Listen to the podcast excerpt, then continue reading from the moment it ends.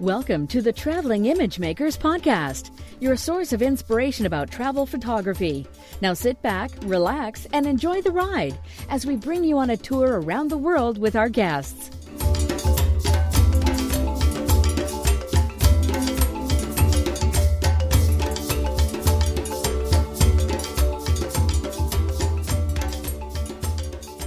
So, hi everyone, welcome to another episode of the Traveling Image Makers podcast. This is Ugo Cei, and I'm here today with my usual co host, Ralph Velasco. Hi, Ralph, how are you doing today?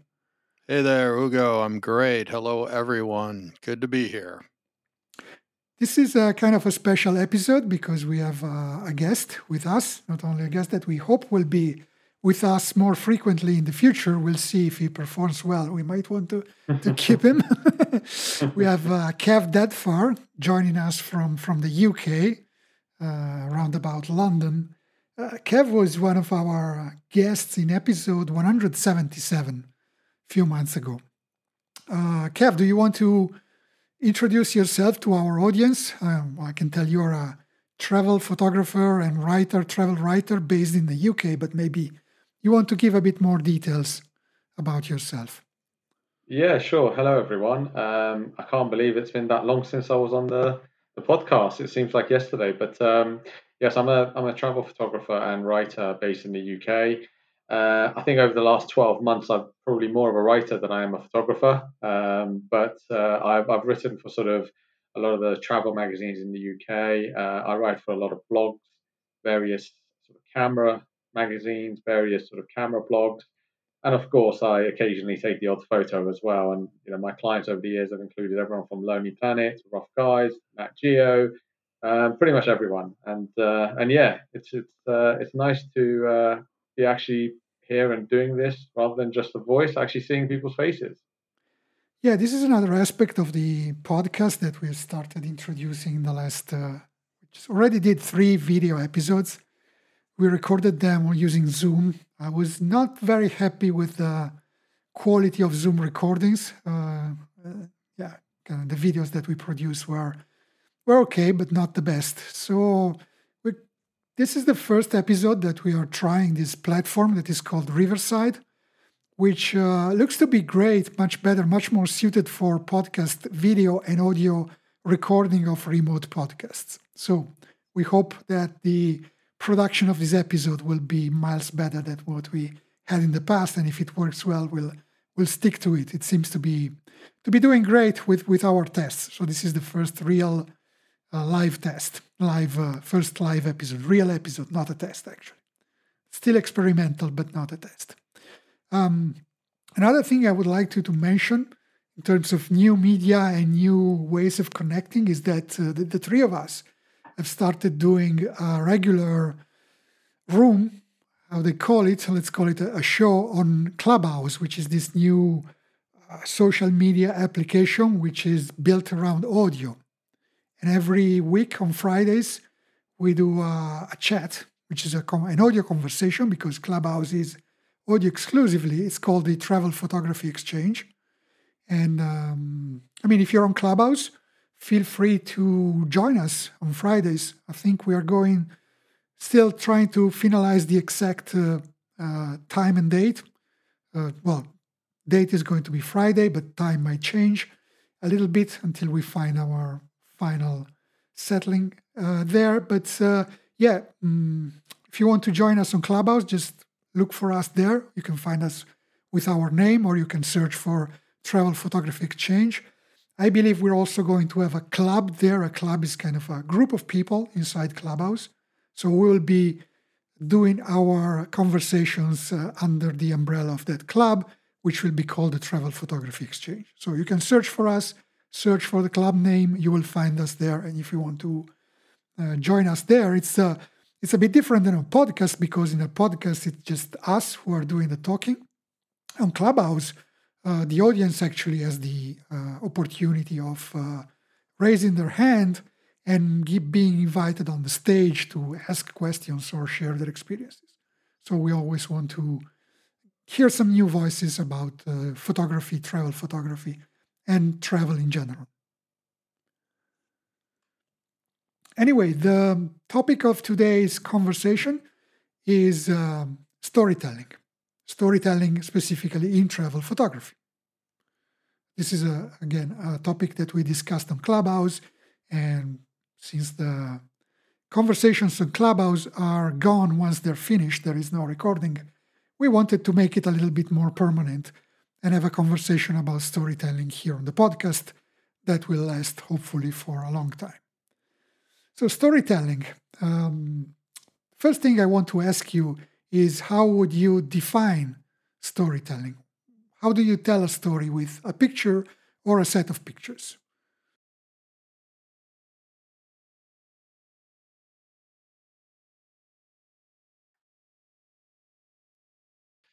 Yeah, I just uh, I, I think you know, like a lot of things, it's sort of in the eye of the beholder, and p- different photographers uh, are tell stories different ways, and uh, different opinions about what is a storytelling image. Um, I certainly think there are different levels of stories to be told with different types of images, but I think every picture tells some sort of a story could be a bad story, a poor story, or it could be, you know, a truly life changing type of story. So it's just a, a matter of, uh, you know, what you're trying to get across. And um, I know we're going to talk about whether you can tell a story with a single image, and I absolutely think that you can. But, uh, you know, the, I know Kav, I'm sure will talk about this more, but uh, I always imagine and talk to my clients about imagine that you're uh, you've got an assignment to shoot for a magazine and you want to you've got like six or eight images that you want to present to that magazine and for the most part they're probably going to be you're going to have that big landscape shot or that overall you know that overall establishing shot which is probably a double page spread you know then you've got details and people and night scenes interiors and all these different things that tell that story that are part of that story. But sometimes you only have one photograph that that you know space for one photograph. So, uh, Kav, how what do you how do you feel about that uh, as a travel writer and photographer? Yeah, I mean, I think um, Ralph, you've sort of hit the nail on the head in that people often look at uh, a storytelling image as like something that you need to be in like a war zone and take a photo of you know something happening but that's not necessarily the only way to tell a, a story through a photo. Uh, a story could be a close-up of something you know it doesn't necessarily have to be a something that's happening that's you know poignant or, or interesting. It could be an interesting detail it could be an interesting plate of food it could be um, you know a wonderful landscape scene with a beautiful light all of those things are stories. Uh, they're just different kinds of stories. So it really depends on what the story is that you want to tell. If you're working on an assignment, if you're sort of doing a, a job for a client, it depends on what the brief is. Uh, and even if you're not, it, it, it comes down to what your personal view of that particular scene is and what it, what it is that you're trying to communicate. And for me, the storytelling image, the definition of a storytelling image is communicating what it is that you are seeing in a scene to the viewer. That's the storytelling image. You know, whether that's a, a kind of a, a, journalistic shot or a beautiful landscape shot, it, it sort of doesn't really matter. It's your interpretation of a scene. Um, I don't necessarily disagree, but maybe we need to narrow the definition a little bit because otherwise, what, what is not a storytelling image then?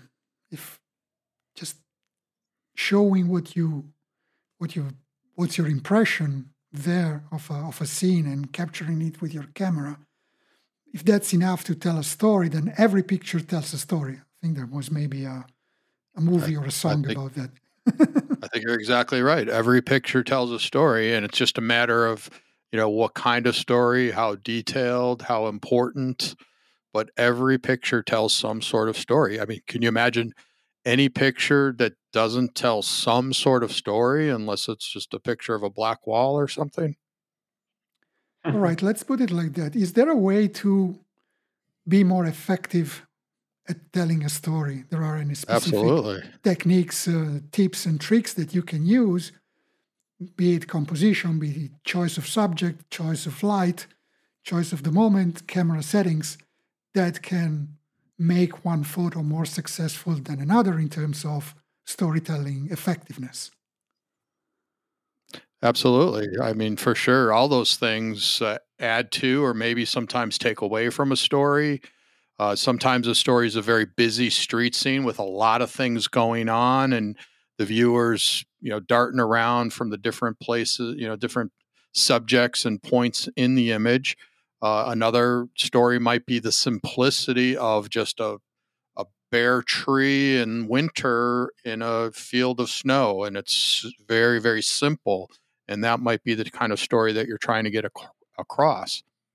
So, just depends. Um, I, I actually dif- uh, disagree slightly to that in that I do think it is possible to, to capture a, a, take a photo that doesn't necessarily tell a story. That's kind of almost like documenting a scene. You know, you're not telling a story. All you're doing is documenting where you are essentially, and that's something that often you have to do for magazines or if you're shooting kind of various images. Not every single one can be, well, this is a story I'm trying to tell. Sometimes you're actually to, to bring that story to life in in, a, in an article, you kind of need to show certain places uh, in terms of actually just documenting where you are. So I'm going to show an image here, which in my opinion isn't um, isn't a sort of a storytelling image. Um, so this particular image, for example, for me, this is an assignment that I was on in in Texas, and this is the Texas State Capitol.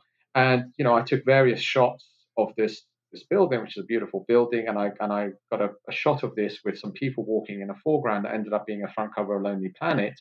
But this for me isn't a storytelling image; it's just documenting the scene. You know, it's just a picture of the state capitol. It was used in the article to you know highlight the fact that this is what the state capitol looks like. So for me, this is an example of something that isn't a storytelling. So I, I do think that you can take shots which aren't necessarily storytelling images Okay, we'll have to just disagree. I just think that there's different levels of stories, you know, and that's a horrible story. no, I'm kidding. I agree with you. I agree with you. so I mean, you know, it's it's. But you said it made the cover of Lonely Planet, or was it Lonely Planet? No, yeah, not that the... particular shot. It was a, it was a, another shot, okay. which was with people walking uh, in sort of in the foreground of the picture. So that kind of told the story. But this particular shot was used in the article. Um, but it's you know it's a it's a type of shot that isn't going to be a front cover, but it's a type of shot that in an article they'll I think they kind of use that possibly quarter page or something in a series of about four other images, and it looks really nice when it's along with sort of three or four other images.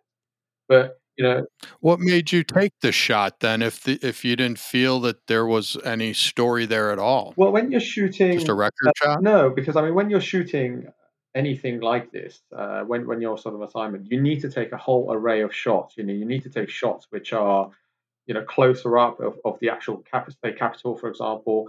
Um, so you know if, if the shot that made the front cover of lonely planet that can't be reduced down to a really small size because you kind of miss the people that are walking, uh, you know, walking in the foreground. You kind of need that to be a bigger size to be able to see that. Whereas in a magazine, sometimes images do need to work smaller because you know the, the uh, art director might only have a small small space that it needs to fill.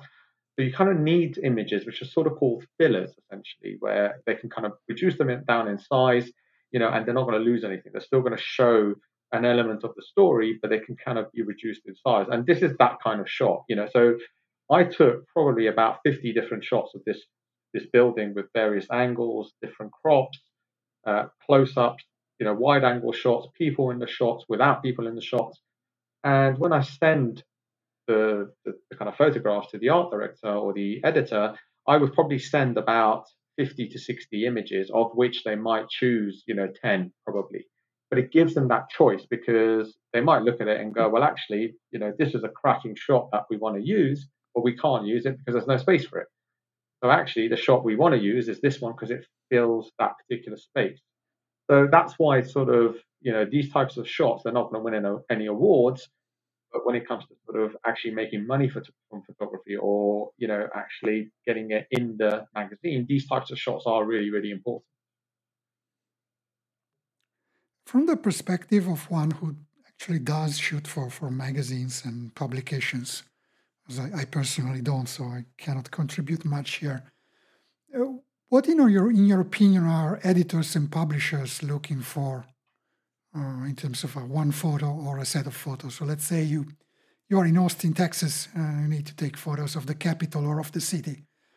What what they are what are they looking for? Uh, what do you think will satisfy their their needs most? And if if it ties to if it's storytelling, then the best, or maybe they just want something more documentary. I think it's it comes down to two things. Uh, it comes down to the brief, you know, what the story is about, and it comes down to the client. You know, there are some clients that you work with that really want a documentary style of photography, you know, and they would never use a photo like that in in the magazine. And then there's sort of a you know another type of magazine that you know would never want anything really gritty or you know sort of showing uh, disturbing scenes and things like that, you know, really getting to the heart of the story. And they do want the sort of glossy type shots that are on postcards and, you know, in on, on sort of front covers of magazines.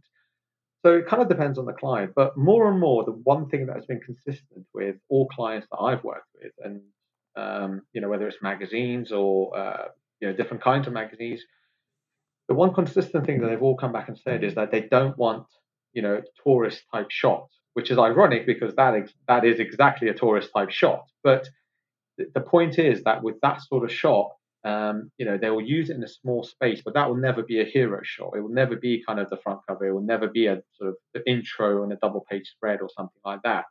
So whilst they do want the, the shots, which are kind of the, the, unique angles and the really beautiful light and the beautiful views, it's still really important to also give them these kind of filler options that they can use because they always use them. I mean, my uh, I shoot a lot of stock as well, stock photography, travel stock photography, and you know I can't tell you how um, well these types of shots actually sell because they can be used anywhere. They can be used at whatever size, and they can be used by any client. And it's not just you know not every shot you take is going to make a front cover. You know you need to take shots that are going to be used in news articles, that are going to be on websites, they're going to be on you know a, a small advertisement or something like that. So in all that sort of respect, these types of shots are important. But but the, the thing that clients are constantly asking for is they want the kind of untouristy looking shots. So maybe an untold story. Yeah, an untold. One that yeah, has not been told a million times. yeah, or from a different angle. I guess it's a it's a different way. I mean, not sure there's too many untold stories anymore in the world, but maybe from a different angle. And in terms of building a story uh, using a, a sequence of photos, Yeah. a collection of photos, is there some guiding principle that you that you follow that helps you in crafting a story that might illustrate an whole article instead of just being a cover cover shot? Yeah, absolutely. So uh, it's something that I, you know, whenever I run workshops or photo tours, something that kind of uh, we set as a as a task, and it's a really really good way of, you know, teaching people and getting getting to practice that sort of storytelling, uh, you know, type of photography is called the three picture story, and I'm sure you guys have heard of it as well, where you basically try and tell the story of a scene, a location, whatever you are in a market, you know, an event in just three photos. And usually that will entail a wide angle shot. So you've got your kind of, if you like, double page spread, your establishing shot, like Ralph said. You then have a kind of a medium focal length shot. So this might be, let's say, for example, you're photographing an event. You know, the wide angle shot might be, you know, a beautiful landscape shot of the overall venue or something. Your medium focal, focal length might be a portrait of someone and then you have your close up so then you might have detail so that might just be you know a, a, really interesting engraving on a wall or you know someone's got a beautiful costume on and they've got like a beautiful uh, piece of jewelry on or something and that is the kind of the close up and you know taking then that a little bit further essentially when you're photographing you know a story you're just multiplying so all you're doing is you're you're covering that but with more photos. So you want the wide angle shots you want the kind of medium type shots which are looking at a, the crux of the story, if you like, the sort of the main point of the story. And then you've got the close up, the details, the things that, you know, people sometimes miss because they don't look that close. And that's kind of how I really approach all my sort of storytelling images or assignments. I kind of look at it and go, you want to have your beautiful wide angle shots that are going to be like the wow factor shots. You want to have the sort of the the medium stuff, which is the main point of the story. You know, really getting into the what the actual story is about, and then the details, the close-ups, and the things that potentially people miss. And that's essentially what I do. I just break it down into that, and you know, whatever the assignment is, whatever the brief is, I look at it and go, I need to cover in a kind of a broad sense those particular types of shots. You know, I always talk about getting those wide, medium, and detail shots to tell the story, and then expand on each of those three major categories and get the landscape versions, portrait versions with people without clouds, no clouds, etc. And you know, then next thing you know, you've got you know 15 or 20 images that are part of that overall story. And then uh, I'm I'm not a you know magazine photographer either, but uh, you know I'm if I'm doing a blog post or I want to put up a story on you know Facebook or something, those are the kinds of shots that I I want to use. Um, eh, you know, unless it's just I, I, always tell the story. I went to see one of the top photographers in the world speak many years ago, and um, he's just you know a fantastic people photographer. But his presentation was like over an hour of nothing but portraits, portrait, portrait, portrait. I mean, I'm not not even environmental portraits, and they were the the best portraits you'll ever see in the world. But I got bored after ten or fifteen of them. You know, I want to see the bigger landscapes and the details and the food and all these other things that make up the the place that we are traveling to. So that's what I'm trying to get across to my uh, the viewers of my photography is I want them to feel like they were there by showing them a variety of images to, uh, that, that make up that place. What about editing in terms of selecting, picking photos from from a sh- from a shot? Uh, you know, we, we shoot in digital, and we can we probably shot hundreds, if not thousands, of images in a single day, or even in a single location, and then we have this uh, uh, terrible moment when we get to our computers and we have a thousand photographs to, to choose from. Do, what techniques do you use to find the, the shot that tells the story best of that day or that event or that place? Um, I edit very quickly. I mean, I, when I go through my photos, uh, you know, it's either a zero or a five star and I do it very, very quickly. And I try to narrow it down. You know, if there's a thousand pictures, I try to get it down to maybe 50. And that's the toughest thing to do. And, um, you know, when I have clients on trips and I don't know, we do an image review or something, and I tell them, okay, you, I want 10 of your you know, top images from the trip so far. And of course, everyone moans because it's like they've taken 3,000 and they got to narrow it down to 10. And well, that's the exercise you have to edit really hard and cut and just you know just narrow it down and it's very difficult and i you know i, I agree what yeah think, i mean i think um, this is a really interesting question because i think everyone every photographer probably works in a slightly different way. I, I work slightly different to ralph with my photos and you know on an average say if i'm away for two weeks on a shoot i'll come back with at least two and a half thousand photos. And obviously a lot of those are repeats you know you're shooting in sort of burst mode and things like that. So the way I I work is that I go through sort of if you like three or four stages of editing where I, I start on my first edit, I just literally cull anything which is an obvious error, you know, if I've sort of anything which might just be blurred or anything which is, is clearly, you know, obviously I see the first bits that are wrong, I remove those, and then I start going through a bit of a sort of a, a quick cull, if you like, of basically just like Ralph said, but I go through the star. So I, I do it once and I rank everything that I think is interesting one star. It's a little bit looser. I then go through again, rank anything which is a bit better two stars, and I sort of go through that until I get to the five stars. And usually from a two and a half thousand photos, you know, that I get from a couple of weeks, that would usually cut it down to about 400 to 500. And and that's when I kind of then get a little bit more detailed into them and I start looking into them a bit more objectively. And I try and cut that down to probably about 300 roughly. Uh, you know, there's no hard and fast rule. And then I kind of work on those and I edit those as well. But, you know, it's, it's sort of one of those things where often, I mean, that might sound like a long winded process, but I think as a photographer, you always know the shot already. You know, whenever you go on a day, you know, when you shoot it, you know at the time the shots that are going to be great, and you kind of know that. So when you're going through and marking them, you know, one or two stars, you're you pretty much already have an idea what your five star shots are going to be. So for me, even though that's possibly a long-winded process, it doesn't actually take me that long to cull it down to about you know three, four hundred shots, uh, and then I work on those obviously and edit those and, and you know crop those and straighten those and remove any dust or anything like that. Um, and then obviously, if you're sending it to a, a client, you know, you can't send four or 500 images. That's just way too much. So again, when I send it to, you know, say a magazine, I'll cut down to that, that, that down to probably about 50 shots.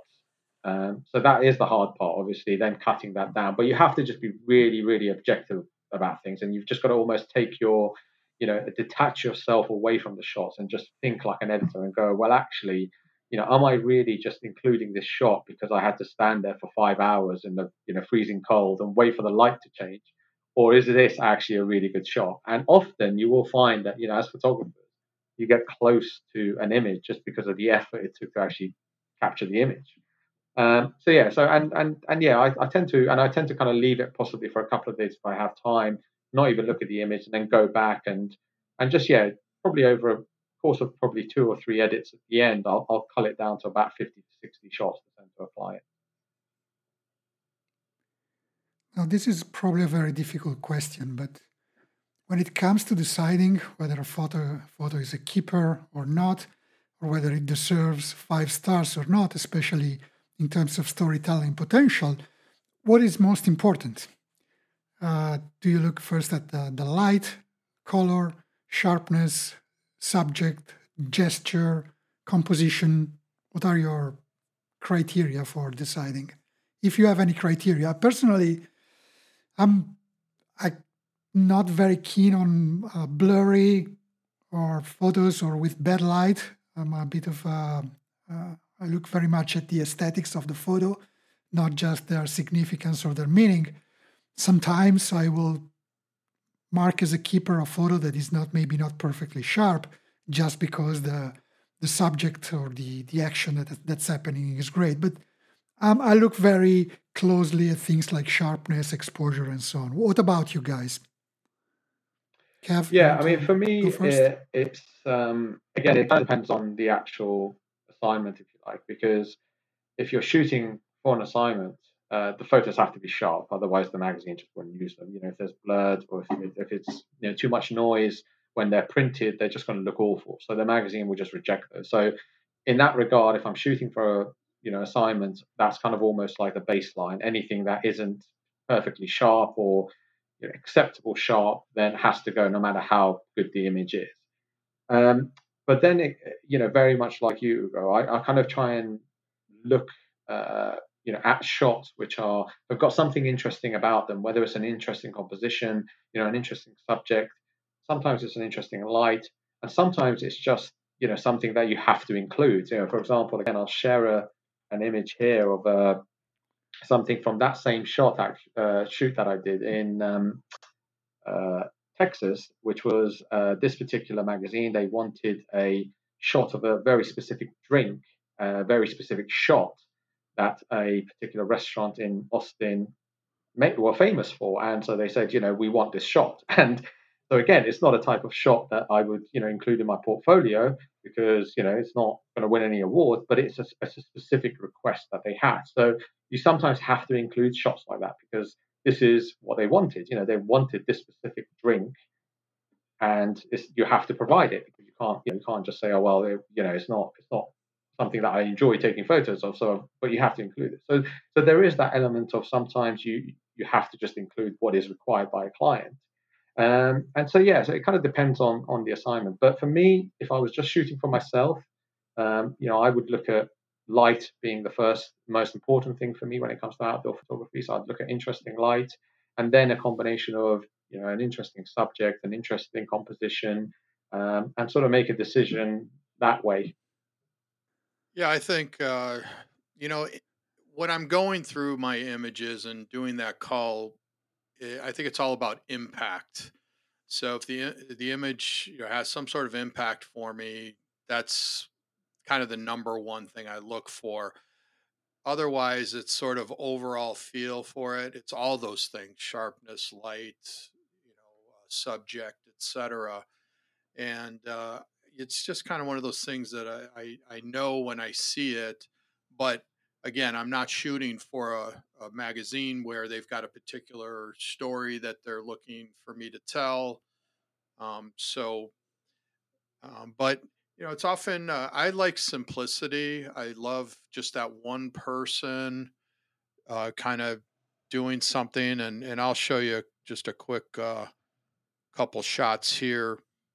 Yeah, so this is Ait Ben Haddou in in Morocco, and it's just the story of this little boy jumping, and I saw him walking across, helping people uh, that could walk on these these uh, sort of cement bags or sandbags, so that and he would walk in the water holding their hands so because otherwise that's the only way to get across.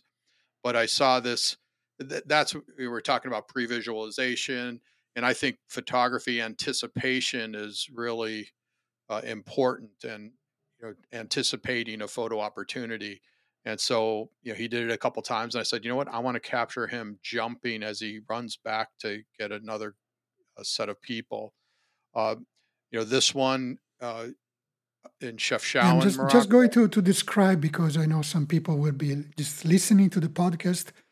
We will, oh, okay. of course, include those photos together with yeah, the show notes with the post. But just to, to give a, a, short description of that photo was a, um, there's a, a, river in front of this uh, abandoned city in Morocco, which is called Ait Ben Haddou. And there are, uh, that, sandbags, right, across the river or yeah, and, it's all, it's all, yeah. So the, instead of people having to walk in the water, which is you know six or eight inches deep, and you're definitely going to get your feet wet, they've set up these sandbags, but they're difficult to walk across, especially if maybe you're a little bit older or have trouble walking. So these young boys had this great little business where they would hold people's hands, they would walk in the water while the person was dry on the sandbags, holding their hand nice and steady and then they would run back and get the next person. And you would tip them maybe 50 cents equivalent and they had a nice little business going. And i just i love those kind of entrepreneurial things so um, this shot here is in Chefchaouen, Morocco, and it's of uh, a woman in orange walking with a baby reflected in a mirror. And I, you know, I, I love to look for reflections, and I saw this beautiful mirror, and as I'm looking at it, uh, people are walking behind me and reflected in the mirror. So, you know, I'm going to wait here for someone interesting to walk by and grab that shot. So that's that's what I did with this one. But this one is what I was trying to get to, and I, I hope you can see it. Um, uh, I guess all these are Morocco. So this is also Chef Chefchaouen, and uh, here's just finding uh, an interesting background or scene and waiting for something interesting to walk into it. I call that waiting like a spider for a fly and letting that fly come into your web. And so there's this uh, minaret from this mosque. Uh, there's the blue walls of the blue city of, of Chefchaouen. And I said, I'm going to just wait here until something or someone interesting walks into this scene and sure enough, this older woman with a cane and a, a white shawl walked into the scene and uh, gave me that human touch that I talk about. It's a very simple scene. It didn't take much to set up and shoot at all, but it's having that patience. And if you look in that little window on the left there, there's a cat sitting in there. Just adds a little extra something to it. I like those photos because even though, as you said, they are simple, uh, but they are what I they are my kind of storytelling photos. I know we have sort of a disagreement here. I tend to be a bit more um, strict in what I consider storytelling. And these two photos that you showed, especially those two from well, those three photos from Morocco that you showed, to me are perfect examples of, a, of storytelling. And there is there is typically a person. I mean, it doesn't need to be a person, but it, it helps telling a story because we like stories about people, right? Yeah. We don't like stories about geological phenomena, right? Plate tectonics doesn't maybe not a great story. We like to hear stories about people. So the human element uh, is important. It's important the human, human element in, in the context of their environment. And to me, it's also important to tell a story. Uh, it's a gesture, like the, the lady that you were showing that was carrying a child, and the child is looking at you reflected in the mirror because he realized probably that you were taking their photo while his mother was turned the other way and she didn't. So these are all elements to me that uh, tell a great story.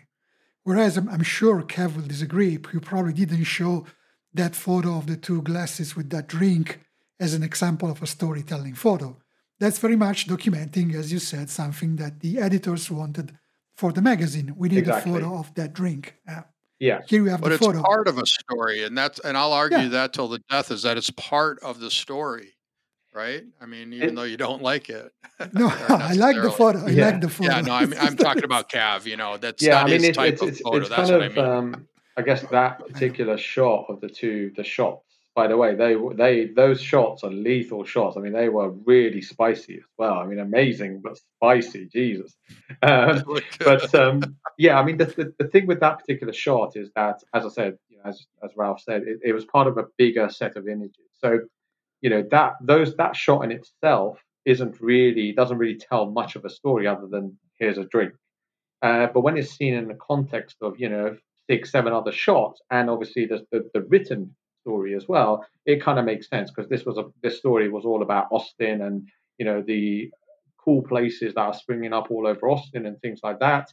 So it kind of in that context it made sense. But obviously, if you were you know doing a single shot story, for example, and you presented that, it doesn't really make sense. Now, if there was something else in the shot, let's say I don't know, there was a, a an interesting you know set of cards like horoscope cards or something, you know, something a person's hand or something that kind of added an element of a story to that, then yeah, that single shot could have worked as a story in itself. But you know, sometimes a story is um, something we spoke about at the start, but sometimes a story can be told in one shot, uh, and sometimes it can be told in multiple shots. So I'll, I'll show another shot here. This is um, uh, London, and this is somewhere that is very close to where I grew up, and it's Portobello Market. And if anyone's been to um, London, they would see they, they've been to Portobello Market, and it's um, you know, really famous antique market. I think it's the largest antique market in the world.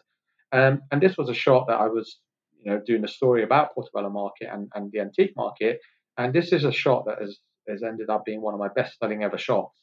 And this is a chap that is obviously a market vendor. And, you know, yes, there's the, the kind of the context of the market is there because he's a market vendor and he's got all this antique, but and you know, there's good light. But this is a really typical, if you wanted to kind of say, show me a, a typical Londoner you know, market vendor, this is kind of it. You know, the guy's got a cool hat on, he's doing the crossword, you know, he's oblivious to what's going on. I mean, there's literally a thousand people walking past him, and he is completely oblivious to it, and he's just, you know, doing his crossword. And this is a kind of shot that, yes, it tells a story in just one shot. And this is the sort of thing that we were discussing at the start, where, you know, you've got a single shot that tells a story, or you have to have a multiple set of shots that tell a story.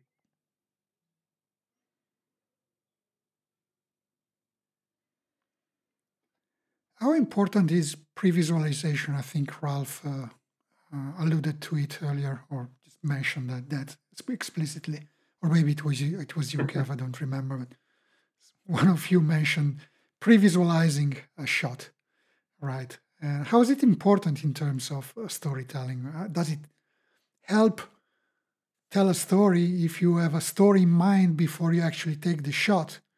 And when you are in front of a scene, do you analyze it for its potential, look at it from different angles, or wait for a specific moment to before clicking the shutter? Well, I you know we talked about research on our mo- one of our recent uh, clubhouse events, and I think researching allows you to get an idea what potential shots might be in the place that you're going to and then you can look for those kinds of things. Uh, years ago, my first ever trip with a group was to the uh, Central European Christmas markets, and we were going to Budapest. And someone told me you got to look for these trams that they cover in Christmas lights. And I had never heard about it, but I sort of had that in mind. And sure enough, um, I saw them going by, and I got some really cool shots of of those uh, trams. I got a couple where they were stopped and the lights were just kind of static, but then I got some really cool motion shots where those lights look like warp speed or something. Uh, but having that in mind allowed me to prepare for it and to, uh, you know, the, I, I, say that the, the more you know what you're looking for, the more you're likely to recognize it when you see it. But there's also you got to be spontaneous too, because you, you can't pre-visualize everything, and you know you can. Uh, but finding those great spots that you can then because I'm always talking about getting you know finding cool backgrounds and then just being patient until something interesting adds that human touch or something else to that scene. Yeah, I think I um what Ralph said there is is sort of spot on in that sometimes you can pre-visualize a shot so sometimes you you know what you're looking for and you can kind of go to a place and you know you scout it out and you know that this is a oh yes this is a great place and i just wait and you know i want something to happen in the shot and sometimes you, you just don't you know you don't know and you, something happens and you're just spontaneous and you take the shot so for example the shot i showed of the market vendor in london you know um, whilst I've been walked down that road many, many times, I didn't have that particular picture in my mind. I didn't go to the market to think I'm looking for a guy with a hat doing a crossword sitting in front of the, you know, table full of antiques. I was just walking down the market looking for interesting things to shoot. Uh, whereas this particular shot I'm going to show, this is an example of actually pre-visualize, pre-visualizing the shot in that uh, this is Helsinki in Finland, and I uh, I was in this particular park in Helsinki, and I, I walked around the park, and you know I was trying to find some sort of interesting story in in the park, and there wasn't really anything that was capturing my eyes. But you know I came to this particular scene, and it was late in the day, and it was some lovely you know long shadows on the ground, and you know I just stood there for a second, and I just thought to myself, you know this this particular scene would be really interesting if there was something happening in it. You know, if there was a runner, if there was someone, you know, jogging or someone walking, or if there was someone with a with a dog, you know, and or, or cyclists. And you know, so I stood there and basically waited for the perfect set of cyclists to go past. And you know, I've had other shots where it was one cyclist. You know, I had sometimes there was two cyclists going in the opposite direction, so they sort of crossed over. And there was you know times when there was people walking in the scene, so it just made it too busy. And then this sort of the two cyclists came along, and, and I really like this because you know there's no overlap over the, over the kind of wheels; they're nicely separated. Um, and you know their shadows are really nice, and you've even got one of them that's kind of turning and, and looking at the other one talking, and you've got that sort of bit of interaction as well. And this was a classic example of pre-visualizing it in that you know I knew I wanted a specific type of shot here, so I waited, I took shots until I managed to get that shot. Um, but obviously, with like the market vendor, you know, it's not something that I walk down the market looking for it. It just happens. So I think it's a combination of both. Sometimes you have to be spontaneous and just capture, you know, and that comes to experience and having the eye for the type of photo. And sometimes you you get somewhere or you have an idea of something and you go to that place and just wait for it to happen. Okay, I think we've discussed this topic quite in depth. Uh, I don't know if there's anything anything else that you would like to to add. Maybe some some tips for our listeners if how to better prepare yourself for uh, taking uh, storytelling photos? I think uh, number one tip is you just have you have to be ready. You know, your camera has got to be out and ready, lens cap off, settings right for those conditions, and then you're ready to kind of point and shoot. Because if you're in a fast moving scene, those subjects are not going to wait around for you to set up. So you have to be ready. Yeah, and, and, and you almost literally took the words out of my mouth there, Ralph. But um, the other the, the other thing I would add to that as well is is sort of you know focus, not necessarily focus in terms of what you're focusing on, but actually be focused on what the main point of the story is. You know, a lot of times I see shots, especially in workshops and stuff that we do, of people have tried to just you know capture too much, cram too much into a composition. You know, you're in a market and there's lots of things happening. You think, wow, you know, there's all this stuff going around, and you try and catch something, capture something which shows everything, and you end up not showing anything because there's just too much happening. So, you know, really focus on the main story that you're trying to tell. You know, if it's about a specific person, if it's about a specific, you know, uh, event happening, if it's about an action that's going on, focus on that, and and you know, crop out the the other stuff that is distracting. And often what you leave out is just as important as what you actually add in. So uh, so yeah, so really focus on your on your main story.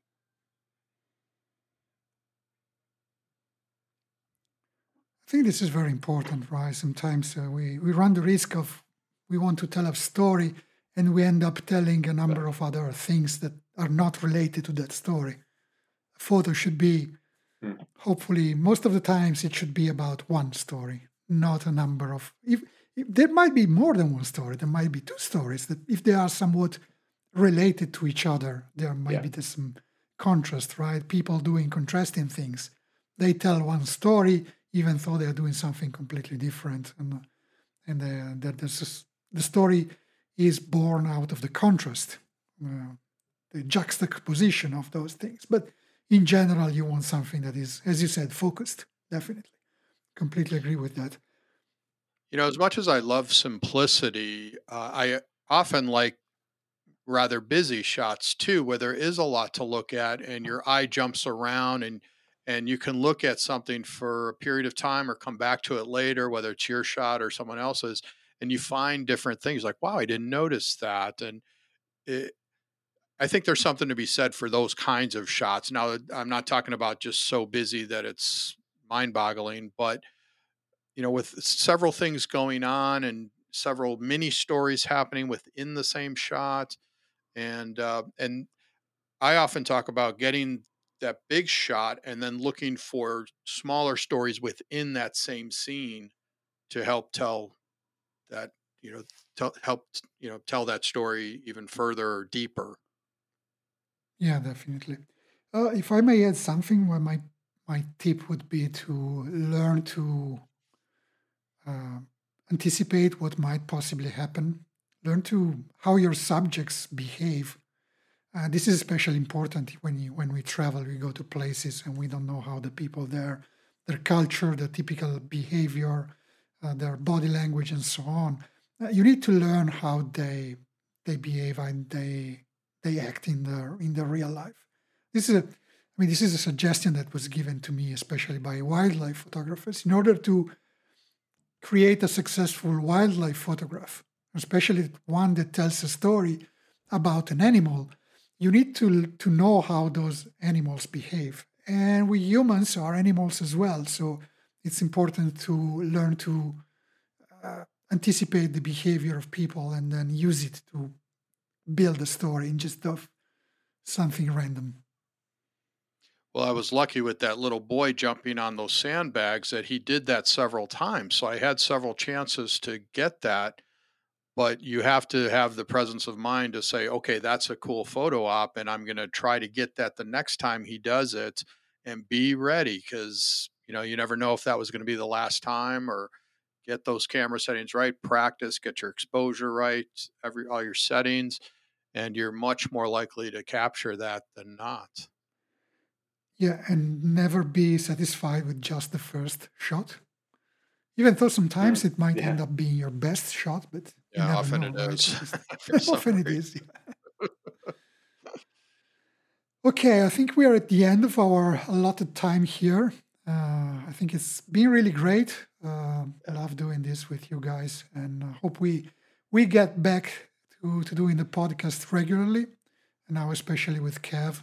Uh, so before we we wrap it up, uh, maybe mm. Kav, you want to mention well our magazine because we are contributors to that magazine, but you are kind of the driving force. Sure, yeah, thank it. you, Ugo. Yeah, um, so you want to, to so this is a magazine journey? that um, you know we we've put.